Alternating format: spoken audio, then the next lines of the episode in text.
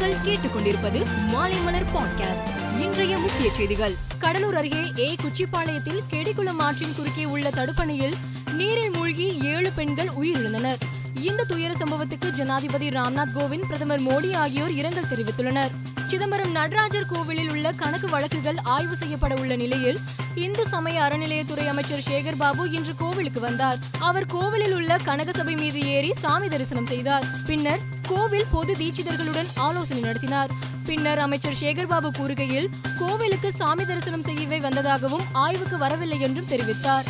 சென்னையில் online rummy விளையாட்டு மூலமாக ரூபாய் இருபது லட்சத்துக்கும் மேல் பணத்தை பறிகொடுத்ததால் விரக்தி அடைந்த பெண் தூக்கு போடு தற்கொலை செய்து கொண்ட சம்பவம் கடும் அதிர்வலைகளை ஏற்படுத்தியுள்ளது. ஆபத்தான இந்த ஆன்லைன் விளையாட்டுகளுக்கு தடை விதிக்க வேண்டும் என்கிற கோரிக்கை தொடர்ந்து முன்வைக்கப்பட்டு வருகிறது. தமிழ்நாட்டில் ஆன்லைன் சூதாட்டத்திற்கு அடிமையாவோரின் எண்ணிக்கையையும் அதனால் நிகழும் தற்கொலைகளும் நாளுக்கு நாள் அதிகரித்து வரும் நிலையில் இந்த விஷயத்தில் தமிழக அரசு உறுதியான நிலைப்பாட்டை மேற்கொள்ளாதது ஏமாற்றம் அளிப்பதாக டாக்டர் அன்புமணி ராமதாஸ் கூறியுள்ளார். திருத்தப்பட்ட ஆன்லைன் சூதாட்ட தடை சட்டத்தை இயற்றுவது மட்டும்தான் ஆன்லைன் சூதாட்டம் என்ற அரக்கனிடமிருந்து மக்களை காக்கும் என்றும் அவர் வலியுறுத்தினார். பழனி தண்டாயுதபாணி கோவிலில் இன்று வைகாசி விசாக திருவிழா கொடியேற்றத்துடன் தொடங்கியது. திருவிழாவின் முக்கிய நிகழ்வாக வருகிற பதினொன்றாம் தேதி திருக்கல்யாணம் நடக்கிறது. இந்தியாவில் கொரோனா நோயாளிகளுக்கு சிகிச்சை அளிக்க பயன்படுத்தப்படும் ரெம்டெசிவர் மருந்து குப்பிகள் ஏராளமாக தேக்கமடைந்துள்ளன. தற்போது அறுபது லட்சம் ரெம்டெசிவிர் மருந்து குப்பிகள் காலாவதியாகும் காலத்தை நெருங்கிவிட்டன.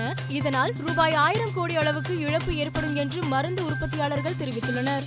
இந்திய ரூபாய் நோட்டுகளில் மகாத்மா காந்தி படம் தவிர கூடுதலாக மற்ற தேச தலைவர்களின் படங்களையும் இடம்பெற செய்ய முடிவு செய்யப்பட்டுள்ளது.